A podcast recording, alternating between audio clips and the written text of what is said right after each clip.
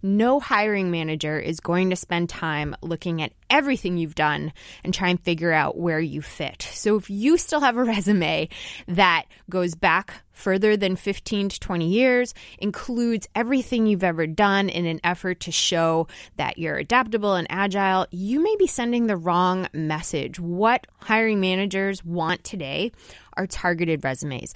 They will spend four to six seconds making a determination if they want to read further or if they're going to put you in the circular file. Four to six seconds is a very short time. And if what they are looking for is not front and center on that document, you're going to be put aside and the next resume is going to be read.